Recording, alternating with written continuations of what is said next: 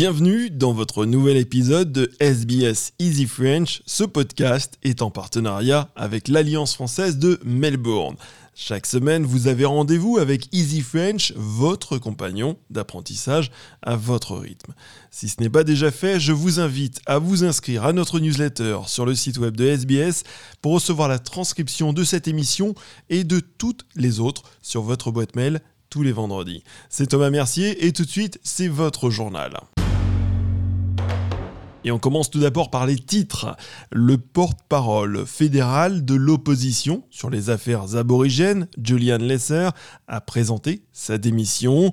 Le trésorier fédéral Chalmer participera au pourparler des ministres des Finances du G20 aux États-Unis cette semaine. Et la Coupe du Monde féminine de la FIFA, qui sera organisée par l'Australie et la Nouvelle-Zélande, débutera dans moins de 100 jours. Comme je vous le disais en titre, le porte-parole fédéral de l'opposition sur les affaires aborigènes, Julian Lesser, a présenté sa démission dans un contexte d'opposition de son parti au projet de voix aborigène au Parlement. La semaine dernière, le Parti libéral a en effet décidé de s'opposer à la proposition de présence d'une voix aborigène au Parlement, texte qui sera soumis à référendum plus tard dans l'année les membres du Shadow Cabinet étant, contrairement à l'arrière-ban, liés à la position du parti, M. Lesser s'est donc vu dans l'obligation de quitter son poste. M. Lesser déclare qu'il croit depuis longtemps en une voix aborigène au Parlement. I believe that the voice can help move the dial on Indigenous education, health, housing, safety and economic development.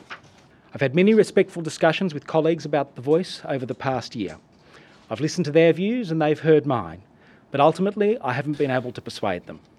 D'après le trésorier fédéral Jim Chalmer, il faudra trouver le juste équilibre entre les défis immédiats, préparer l'économie du pays pour faire face à l'avenir, et la protéger contre les risques mondiaux. Jim Chalmer participera au pourparler des ministres des Finances du G20 aux États-Unis cette semaine, ainsi qu'aux réunions du Fonds monétaire international et de la Banque mondiale. Ce dernier affirme que ces pourparlers sont essentiels dans la perspective du vote du budget fédéral présenté dans quatre semaines.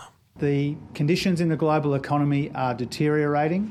Uh, there could not be a better time to take the temperature of the global economy to confer with my colleagues in this brief visit to Washington, D.C. in the second half of this week. Uh, there couldn't be a more important time uh, because we are putting the finishing touches on that budget, which will be handed down in four weeks' time. Les sujets dominants de ces pourparlers seront sans surprise les taux d'intérêt élevés à travers le monde ainsi que l'inflation croissante et les défis économiques posés par l'invasion russe de l'Ukraine. Construire davantage de logements sociaux pourrait être la solution pour faire face à la crise du coût de la vie. Une nouvelle étude de la campagne Everybody's Home, composée d'une coalition d'organisations d'aide sociale au logement et aux sans-abri, a révélé que de nombreux travailleurs essentiels sont exclus du marché locatif à travers l'Australie. Il a été constaté qu'un employé ayant des revenus dans la moyenne nationale est obligé de dépenser les deux tiers de son revenu pour se loger et a perdu depuis mars 2020 en moyenne 6 heures de son revenu hebdomadaire du fait des augmentations de loyer. L'étude invite le gouvernement fédéral à construire 25 000 logements sociaux chaque année. Le secrétaire du syndicat de la construction, des forêts, des transports maritimes, des mines et de l'énergie, Zach Smith, affirme que la crise du logement et la crise du coût de la vie sont étroitement liées. Uh, if we want to be serious about tackling our housing crisis and if we want to be serious about tackling the cost of living um, problems that Australians are facing right now, um, we need to increase the supply of social and affordable housing. On passe tout de suite au sport et notamment en football. Les fans se sont réunis au stade Allianz de Sydney et dans d'autres villes d'Australie ce mardi 11 avril pour marquer le compte à rebours final avant le coup d'envoi de la Coupe du Monde féminine de la FIFA. La compétition qui sera organisée par l'Australie et la Nouvelle-Zélande débutera dans moins de 100 jours. Le Premier ministre de la Nouvelle-Galles du Sud, Chris Minns, et la ministre des Sports Annika Wells étaient également présents à l'événement aux côtés d'autres dignitaires.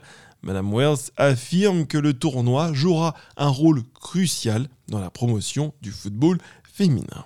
We must harness this opportunity to help more women and girls to have positive sporting experiences. Almost half of girls between half of girls aged between 15 and 17 stop playing club sport. While women continue to be underrepresented in participation, coaching and governance roles at all levels of Australian sport. Women made up 54% of athletes who went to Tokyo but just 12% of the coaches. Merci d'avoir suivi votre journal en français. Nous nous retrouvons la semaine prochaine pour un nouvel épisode de SBS Easy French.